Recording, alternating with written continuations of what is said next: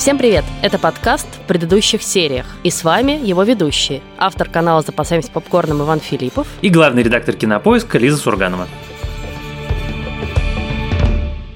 И прежде чем мы начнем обсуждать сегодняшний сериал, мы бы хотели напомнить вам, пожалуйста, ставьте нам оценки в Apple Podcast, ставьте нам сердечки в Яндекс.Музыке, пишите отзывы. Мы совсем чуть-чуть не дотягиваем до пятерки в Apple Podcast, и нам это очень обидно, потому что я так всю жизнь была круглой отличницей, а Ваня не знаю как. Я всю жизнь был круглым троечником, поэтому мне абсолютно нормально, но, конечно, это было бы очень приятно. Потому что во всех нас силен соревновательный дух, как и в героях нашего сегодняшнего сериала. Мне кажется, что в них скорее силен не соревновательный дух, а инстинкт самосохранения и желание выжить.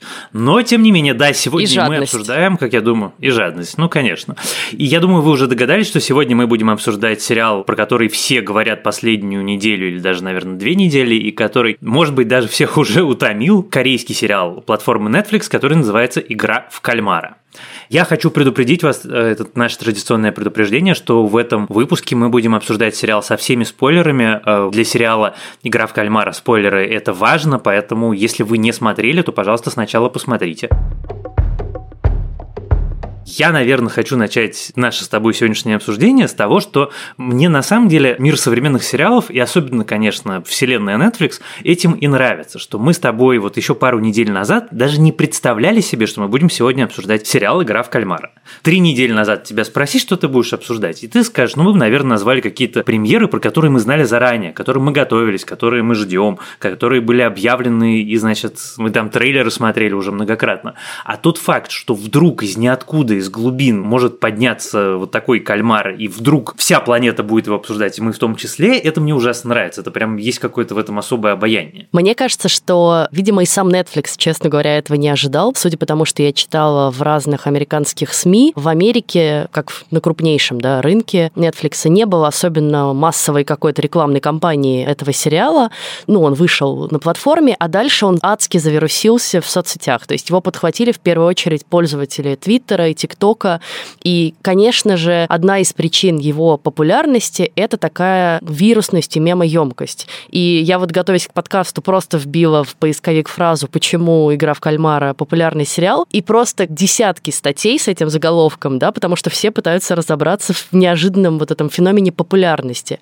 И, наверное, можно с этого начать поговорить, потому что тут есть как бы и очевидные какие-то причины, и менее очевидные, которые уже больше про сюжет, на котором, естественно, хочется вообще сегодня сосредоточиться. Но вот из очевидных это, конечно, очень яркий продакшн-дизайн. Просто когда ты видишь вот эту совершенно жуткую историю, кровавую, вот в этих ярких декорациях, ярких костюмах, да, безусловно, немедленно все начали шутить, что Netflixу нужно просто выпускать шоу, где все в красных комбезах. Шеф Netflix запостил картинку, на которой два скриншота один на другим из «Бумажного дома» и «Игры в кальмара», и написал такую короткую, в общем, на мой взгляд, очень правильную подпись. Мы поняли, вам просто нравятся сериалы с героями в красных комбинезонах. То, что ты говоришь про яркую визуальную часть, это точно является фактором, хотя, мне кажется, мы с тобой, как небольшие знатоки и эксперты кино именно Юго-Восточной Азии и сериалов, и вот всей этой части культуры, может быть, чего-то не знаем, потому что, как я понимаю, это не то чтобы, в общем, редкость. И я-то, понятное дело, вспомнил японский фильм «Королевская битва» первым делом, когда увидел, но жанр этот, как я читал, я читал это конкретно в «Нью-Йорк Таймс», там говорилось, что очень важное для для понимания причин популярности и того, как это снято и как это сделано, азиатские телевизионные шоу. Что там очень много вот в продакшене вытащено оттуда, и это вот для зрителей условной Южной Кореи это довольно узнаваемая вещь. Это мы разеваем рот в восхищении. Я, например, разевал рот в восхищении. Там продакшн-дизайн и мир, который они придумали, и то, как они музыку используют классическую, это просто вау. Внимание всем участникам. Сейчас начнется первая игра. Следуйте инструкциям персонала и пройдите в игровой зал. Но ты знаешь, я, наверное, хотел даже не с визуальной части начать разговор про популярность, а вот с чего. Это же феномен, он, в общем, такое бывает довольно, не то чтобы часто, но довольно регулярно. Какой-то фильм, книжка, музыкальное произведение – или сериал вдруг резко становится суперпопулярным. И одна из вещей, которая всегда сопутствует успеху колоссальному, планетарного масштаба, это появление людей, которые, во-первых, пытаются разобраться, как же так вышло, а во-вторых, которые начинают писать огромное количество текстов и, в первую очередь, комментариев, да что вы это хвалите, это же все мы уже тысячу раз видели, а вот в этом сериале, а вот в этом сериале, а вот эта песня, а вот эта книга. И вот эта часть, на самом деле, которая меня, конечно, занимает больше всего, потому что если посмотреть на какие-то сериалы, мне вот, например, в Инстаграме в моем накидали пару примеров, это сериал, про который я не знал об их существовании, но вот по описанию действительно похоже. Эта же история во многом, она, знаешь, про что мне кажется? Условно есть Криштиану Роналду, который потрясающе играет в футбол, и наверняка в каком-нибудь городе большой планеты есть еще какой-то чувак, который не менее круто играет в футбол, просто мы про него не знаем.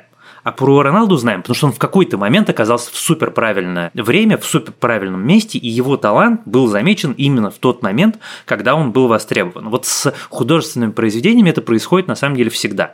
Выйдя «Игра в кальмара» тогда, когда ее придумал автор, там сколько, тринадцать лет назад, вообще не факт, что кто-то бы про это говорил. Любой такой успех, он связан неразрывно с временем, местом, общественным настроением, тем, что называется духом времени. То есть вот именно в две тысячи двадцать первом году. Скорее всего, в две тысячи двадцатом может быть, в две тысячи девятнадцатом точно нет, а там в две тысячи двадцать втором тоже, скорее всего, нет. И вот это меня, конечно, каждый раз страшно занимает, просто вот как явление. Да, но и тут, наверное, можно поговорить и про причины того вот этого попадания в нерв времени, и мне кажется, их тоже несколько. Одна из них – это, безусловно, интерес вообще к корейской культуре, сильно выросшей в последние годы. Да, это и кей-поп, это и, конечно же, корейское кино, и успех «Паразитов» на «Оскаре». Помимо этого, это тема социального неравенства, равенство тоже уже очень ярко представленное в «Паразитах», в «Джокере», то, о чем мы с вами много говорили, да, очень актуальное сегодня и, наверное, ставшее еще более актуальной после глобальной пандемии, которая разрушила экономику многих стран, и не только стран, но и отдельных семей, домов, да, и заставила людей искать работу новую и вообще перестраивать свой образ жизни. И идея, конечно, выживания тоже очень актуальная сегодня в связи с глобальной пандемией, да, вот этого того, что тебе надо любой ценой, как бы даже ценой подлости и предательства, выбраться живым. У меня вот, когда я выстраиваю себе и пытаюсь выстроить себе в голове вот эту вот цепочку, условно говоря, если разделить на десять шагов, которые должен сделать зритель, чтобы стать действительно вот таким одержимым, одержимым преданным фанатам, рассказать об этом всем своим друзьям. Пожалуй, визуальная часть и развлекательная часть, они идут спереди. А на третьем месте, конечно, у меня то, что ты говоришь, тема социального неравенства, и на самом деле даже не столько социального неравенства, сколько гораздо более интересная и, мне кажется, актуальная тема долгов. История про Южную Корею – это, с одной стороны, история про страну с невероятным уровнем экономики, развитостью технологий, и которая производит море всего суперкрутого. С другой стороны, это страна на третьем месте в мире по количеству самоубийств. Вместе с нами, мы на первом. В Южной Корее это связано с тем, что даже не то, что люди стали беднее, а цена успеха невероятно выросла. Чтобы быть успешным, ты должен учиться обязательно в лучшем университете, обязательно иметь работу в суперпрестижном месте, обязательно жить в определенном районе Сеула, потому что если ты будешь в нем жить, твои дети смогут пойти в школу. И как следствие, общество в Южной Корее накладывает колоссальную стигму на людей, которые этого не достигают. И, собственно, вот вся эта история с суицидами, она вылетает оттуда, что не просто ты должен быть успешен, но если ты не успешен, то ты вот, ну, как бы катишься ко дну общественной иерархии. С этим же связано, кроме высокого уровня суицидов, там еще ноль целых восемь десятых рождаемость, которая самая чуть ли не низкая в мире, потому что молодые корейцы просто говорят, что нет, ну, мы не можем родить детей, которым мы не можем обеспечить этот успех, потому что он очень дорогой.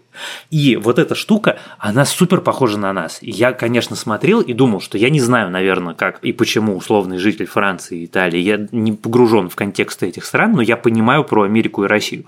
Потому что ты смотришь и понимаешь, что вот эта история про кредиты, долговую нагрузку, микрокредитные организации, это все настолько понятное, когда ты берешь один кредит, чтобы погасить другой, и оказываешься на таком дне, с которого всплыть нельзя.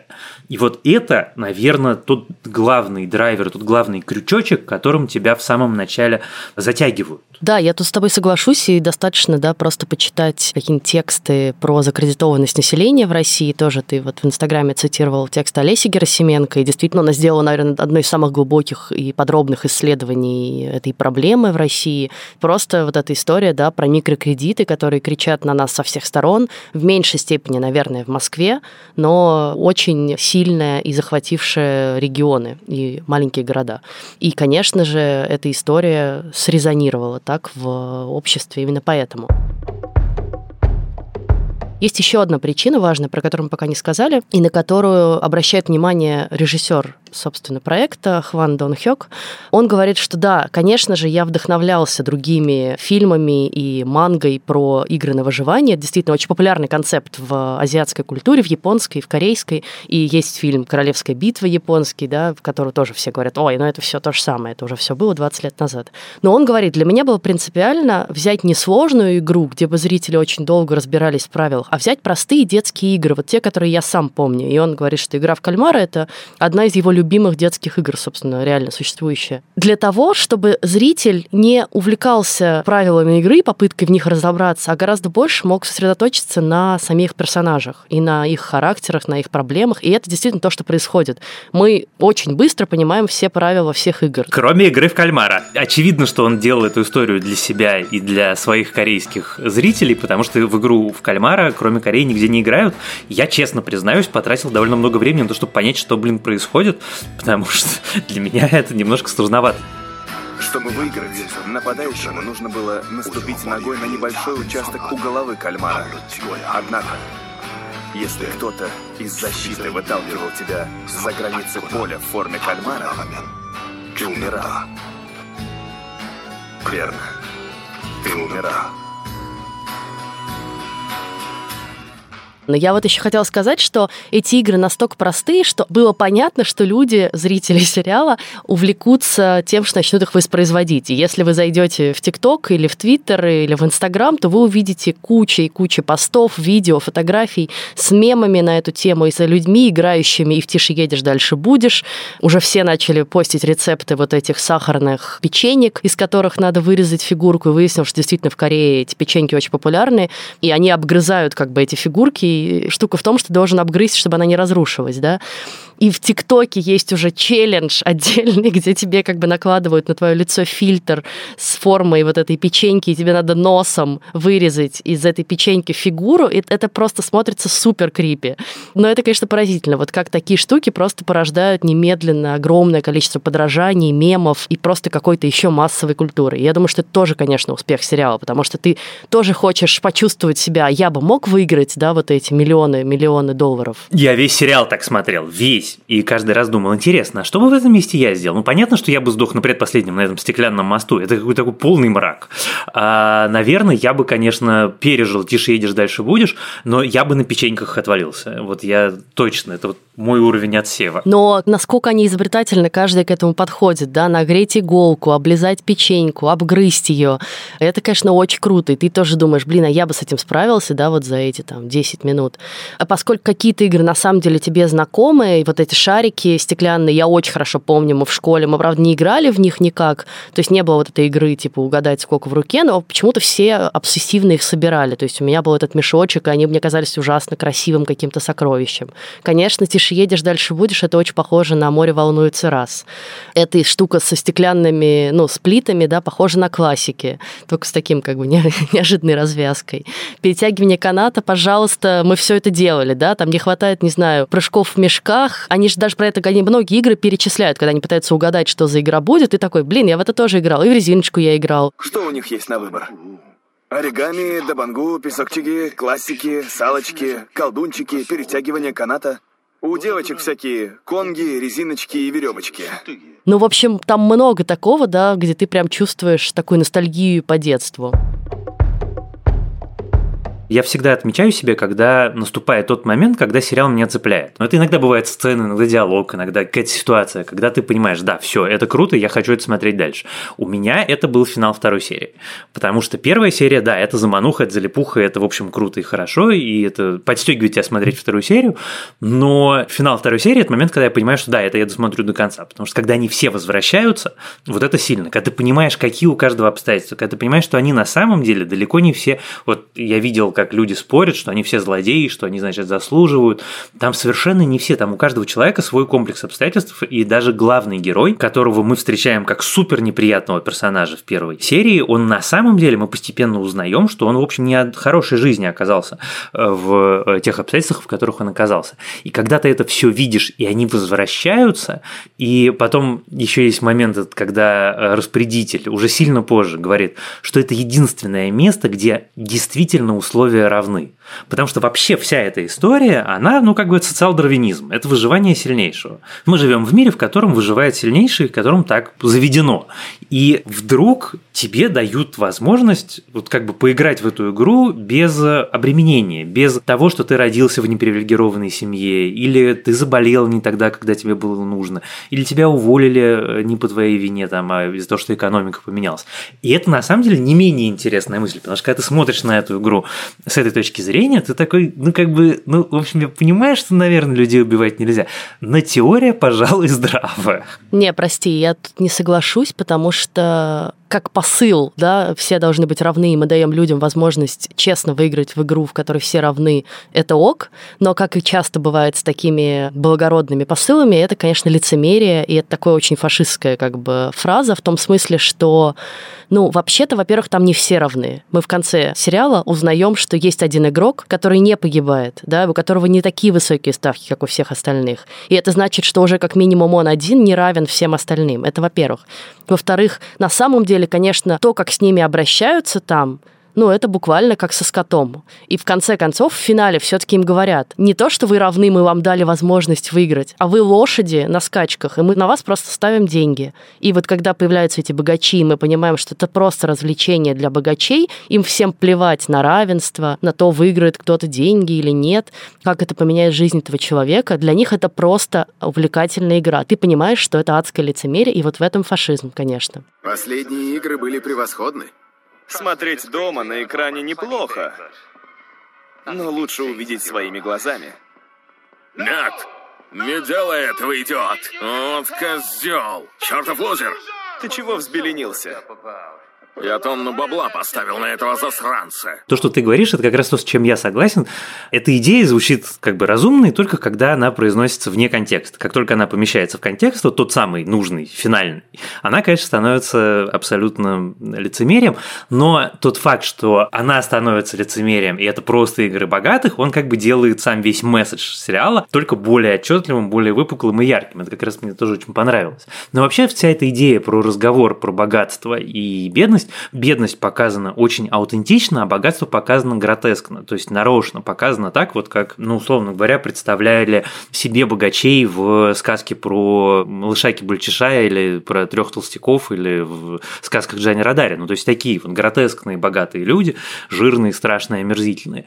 Тоже же нарочно, в общем, сделано. Просто они здесь не герои, и поэтому они такое некое абстрактное хтоническое зло. Я в этом месте смешным образом вспомнил опыт своей собственной личной жизни. Я однажды делал интервью в «Ведомостях» с миллиардером, его звали Шелдон Адельсон, это такой очень известный американский был миллиардер, хозяин Лас-Вегаса. Половина Лас-Вегаса принадлежала ему. И тогда у него было двадцать семь миллиардов долларов, личное состояние, и один из последних вопросов, который я ему задал, говорю, слушайте, мне просто страшно любопытно, вот по-человечески. Вот у вас двадцать семь миллиардов, а вот вы почувствовали разницу, когда у вас один миллиард или два? Он долго думал, потом отвечает, ты знаешь, разницу между девятьсот и миллиард ты чувствуешь, разницу между один, два или десять ты не чувствуешь уже никогда. В твоей жизни никак уже от этого не меняется. И, конечно, вот эта вот штука про то, что дальше вот этот процесс накопления, а он же бесконечный, они же действительно стараются, они стараются заработать больше, не только не потерять, но и приумножить. Он чистый спорт. Это просто, чтобы на моем как бы табло был результат больше, чем у моего там товарища, партнера по гольфу или соперника. И этот, конечно, момент, он всегда немножко мне мозг-то взрывал. Я про него вспомнил, когда я смотрел финал «Игры в кальмар». Ну да, потому что нам же ровно об этом и говорит, собственно, старик, да, что мы уже все настолько богатые, что нас ничего не цепляет, и нам нужны какие-то новые развлечения. Это звучит, конечно, ужасно цинично, с одной стороны. С другой стороны, ретроспективно ты понимаешь про его поведение в игре, и как он искренне наслаждался каждой игрой. С одной стороны, ты думаешь, что это тоже, понимая, кто он и какие для него были ставки в этой игре, что это ужасно странно, конечно, и жутко, потому что человек обрекает других на смерть, сам он не погибнет, хотя на самом деле, вот, например, в перетягивании каната он мог бы проиграть, и он бы просто упал, да, очевидно, и разбился. Наверное, я думаю, было бы так. То есть, где он мог персонально выиграть, он бы не погиб. А тут вот такая история была бы.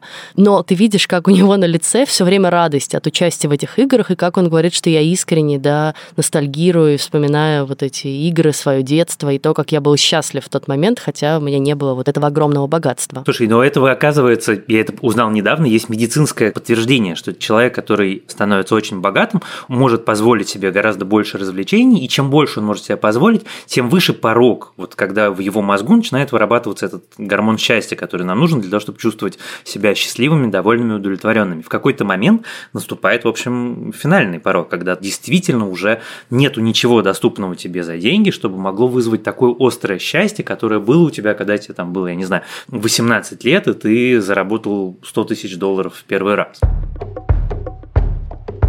Я тоже хочу сказать про момент, который меня зацепил, и он совпадает у меня с твоим, но вот когда ты в ретроспективе уже начинаешь про это думать, думаешь, господи, как же это гениально придумано, потому что вот в этот момент, когда они устраивают голосование, очень понятно, да, они сначала, они попадают в эту кровавую резню, понимают, чего стоит выиграть эти деньги, и потом у них на глазах еще эти деньги сыпятся, да, чтобы они почувствовали на весах вот все это, типа твоя жизнь или вот эти миллионы и миллионы долларов, которые сыпятся на тебя с неба буквально. Всего из игры было выведено двести пятьдесят пять игроков.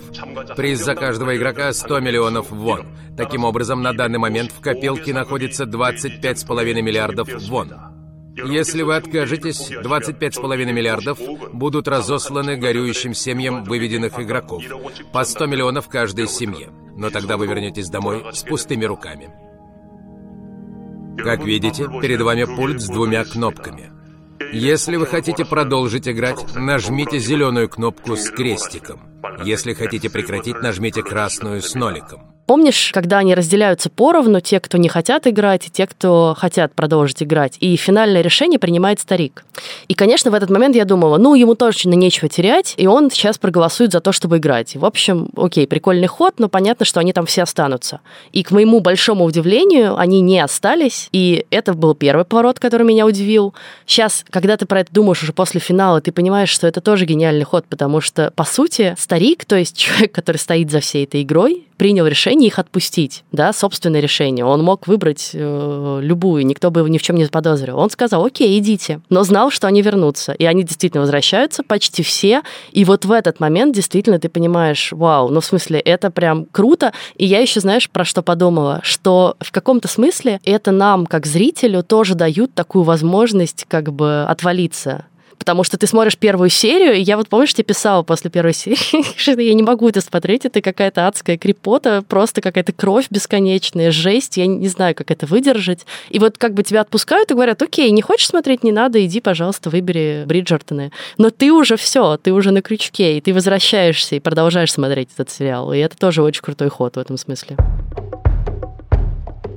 Хотел поговорить про вещи, которые нас с тобой раздразнили или, может быть, нам с тобой не понравились, потому что нужно как-то уравновесить, и, по крайней мере, у меня в этом сериале есть две главные истории. Во-первых, вся история с полицейским и его братом, которая, с одной стороны, она начиналась очень классно, я ее хотел смотреть дальше, но закончилась она совершенно, ну, как бы, как мыльная опера или как такой болливудский фильм, когда под маской оказался он. Я не до конца понял, как это бьется с тем, что полицейский заходил в его квартиру, которая, типа, недавно оставлена. Это совсем нелогично, неразумно и странно. С другой стороны, я сейчас подумала, он же не живет там на этом острове безвылазно. Он, очевидно, может, как бы возвращается, пока игра не идет обратно в Сеул или где он там живет, а потом ну едет да, на этот остров. Ну да, и живет затворником.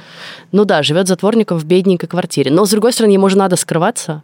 Вот, и, видимо, это весь смысл его жизни. Но я согласна, тут были вопросы, да. Вот эта линия, то, как она разрешилась, мне не понравилась. И, конечно, у меня возникли всякие вопросы к финалу, потому что, с одной стороны, рассказываемая история во многом становится заложницей жанра, в котором она рассказывается, и ты, как бы начиная ее рассказывать, должен отчетливо понимать, что у тебя должен быть определенного рода финал, чтобы ты оправдал ожидания людей, которые тебе как бы доверились. Вот они увидели, как ты начал им рассказывать историю в первой, второй, третьей серии, они ждут определенного финала. В этом смысле я как бы понимаю логику автора, но при этом сделано это все как-то очень было, ну, кособоко. Я не до конца понимаю, почему он не тратит деньги, почему он чувствует такую, главный герой, почему он чувствует такую вину, потому что он все-таки, мы с ним шли весь сериал, и мы, в общем, про него что-то понимаем. И так ли он должен был поступить? Вся история со стариком, то, как он это узнает, тоже как-то меня удивило. Ну и, наверное, я больше всего разозлился на финальный звонок, потому что я допускаю, что у таких историй может быть продолжение, потому что, в общем, странно душить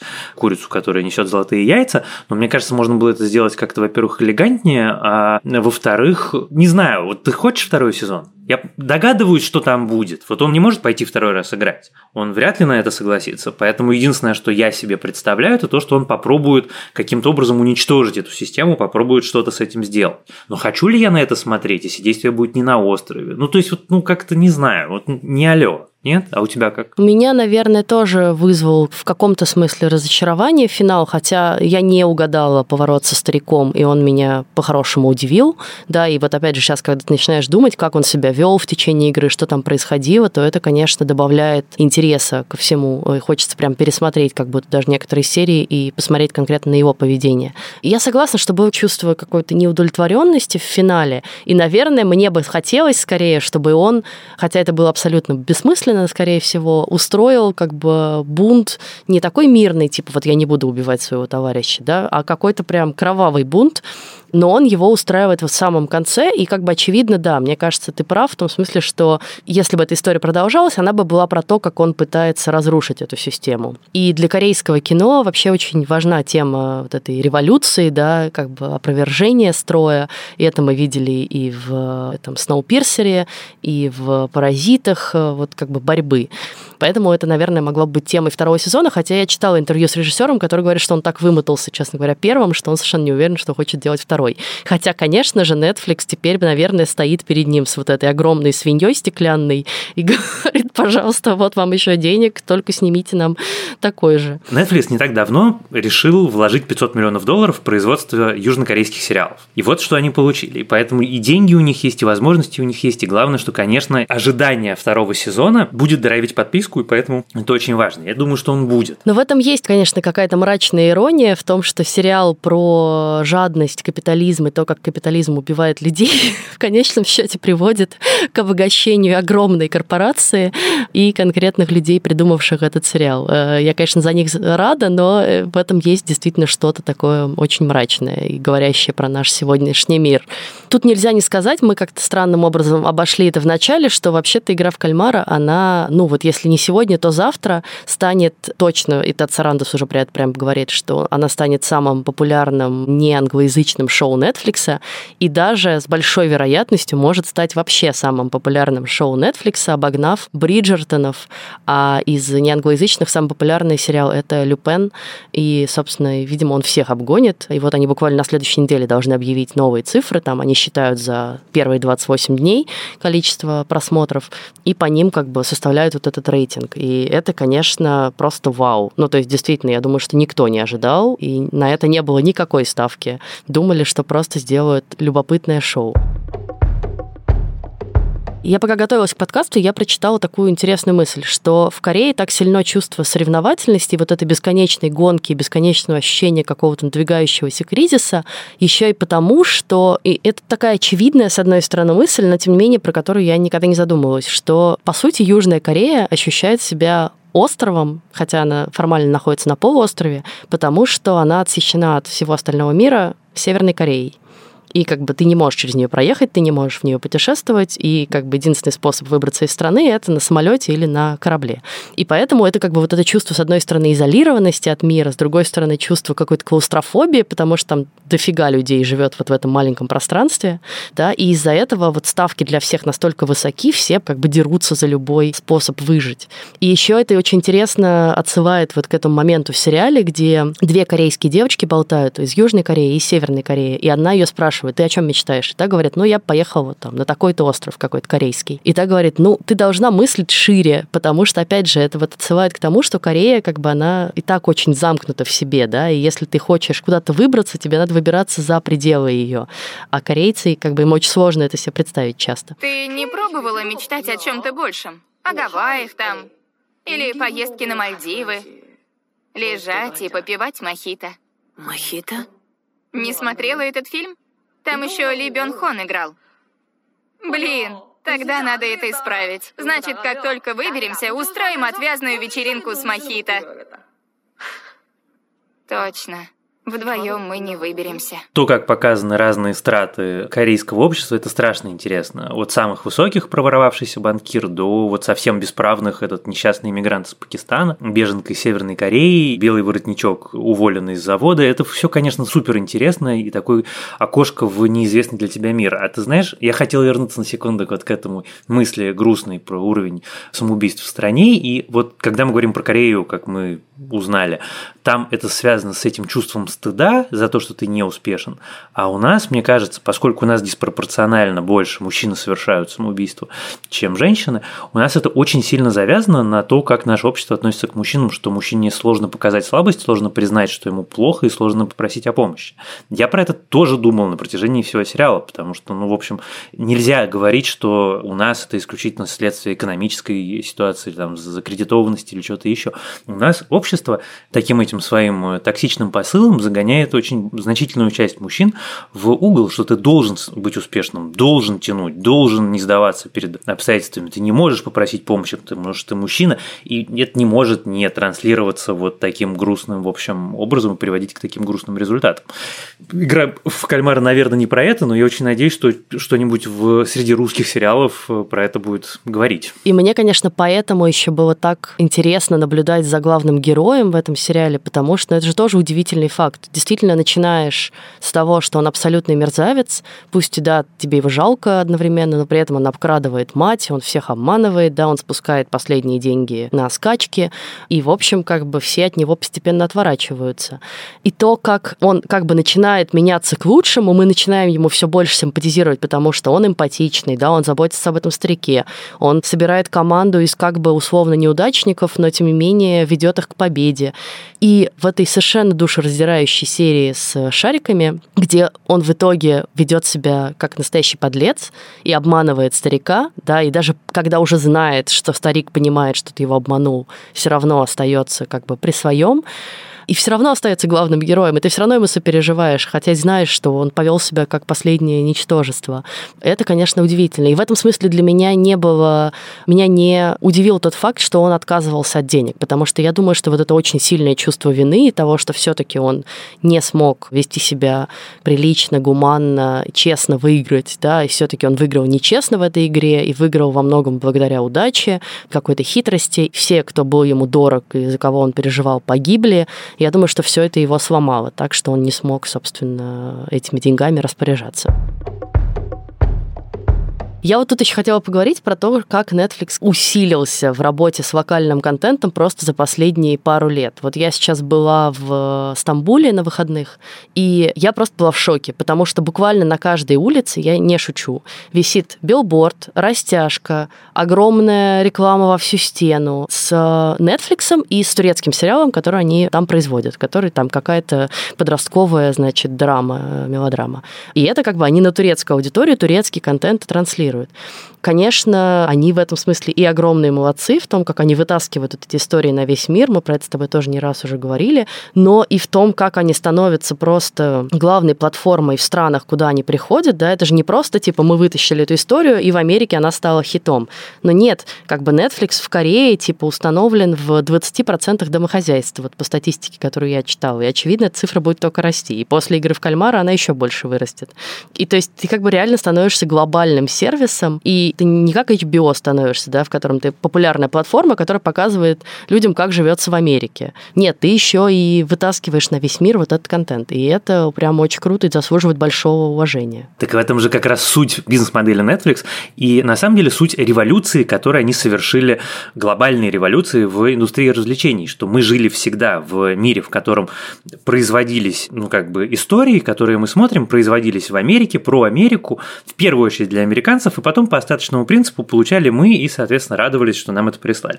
А теперь мы как бы будем жить в мире, в котором истории производятся где угодно. И это обязательно очень национальные истории. Глобализация победила в тот момент, когда стала основываться на сохранении национальной идентичности. Это, в общем, такая нифига себе вещь. И с этой точки зрения Netflix, конечно, пионеры и первопроходцы таких космических масштабов. Но что меня еще очень веселит, я про это говорил тоже, наверное, миллион раз в подкасте, индустрия развлечений развлечений – это индустрия повторений, поэтому все остальные платформы, ну, они играют в догонялки. эйч би о Max играет в догонялки, Amazon Prime, Disney Plus собирается делать локальный контент, потому что в этом, ну, как бы за этим будущее. Ты драйвишь подписку на национальном рынке местным контентом и за счет этого сбрасываешь туда все, что, что ты производишь по всему миру. Такая гениальная совершенно схема. Мне очень интересно, что будет делать Netflix в России. Да, да я прям жду. Я думаю, что это вот будет то же самое, вот что я сейчас наблюдала в Стамбуле. Реально вся Москва будет увешана Анной К. Если им дадут, конечно, тут же еще вступают всякие политические моменты в ход. Да. Местные игроки, конечно же, очень не хотят присутствия Netflix, и очень сильное лобби в этом смысле есть. Но я думаю, что эту машину вряд ли можно остановить всерьез. Я, наверное, хочу закончить просто двумя удивительными фактами. Ну, во-первых, наверное, вы все читали историю, что это, конечно, удивительная лажа Netflix, что номер, который они напечатали на этой визитке, оказался настоящим корейским номером, и фанаты сериала просто названивали туда, так что Netflix пришлось перемонтировать, типа, эти сцены и убирать оттуда этот номер. Меня очень впечатлило четыре тысячи звонков в день. Но, типа, не проверить этот факт и не завести специальный номер, который бы помогал, наоборот, продвижению сериала, это, мне кажется, почти подчеркивает тот факт, что они не думали, что он станет настолько популярным. Да, они как бы выпускали какой-то рядовой сериал. Но я еще прочла удивительную штуку, что про эту карточку, что вот эти фигуры, треугольник, квадрат и круг, да, которые на этой карточке и на, собственно, масках солдат, они не просто фигуры, они на самом деле, каждая из них означает букву в корейском. Круг – это буква О, треугольник – это буква J, и квадрат – это буква М. И все вместе они складываются в аббревиатуру о джей эм. Это то, как по-корейски называется, собственно, и сериал, и игра. О-Джангео Гейм. А вторая – это не фан-факт, а просто просто, скорее, любопытная теория по поводу этих ребят в красных костюмах. Как они вообще там оказались, да? У нас же нет никакой истории, как они, собственно, там появляются. В интернете ходит такая теория, что вот в этой первой игре, где, собственно, вербовщик предлагает тебе выбрать красную или синюю сотку, да, которую ты будешь кидать. Если ты выбираешь красную, то ты потом становишься чуваком в красном костюме и, собственно, солдатом. Если ты выбираешь синюю, ты становишься игроком в синей форме. И это как бы просто забавная теория, не подтверждающаяся ничем, но классная.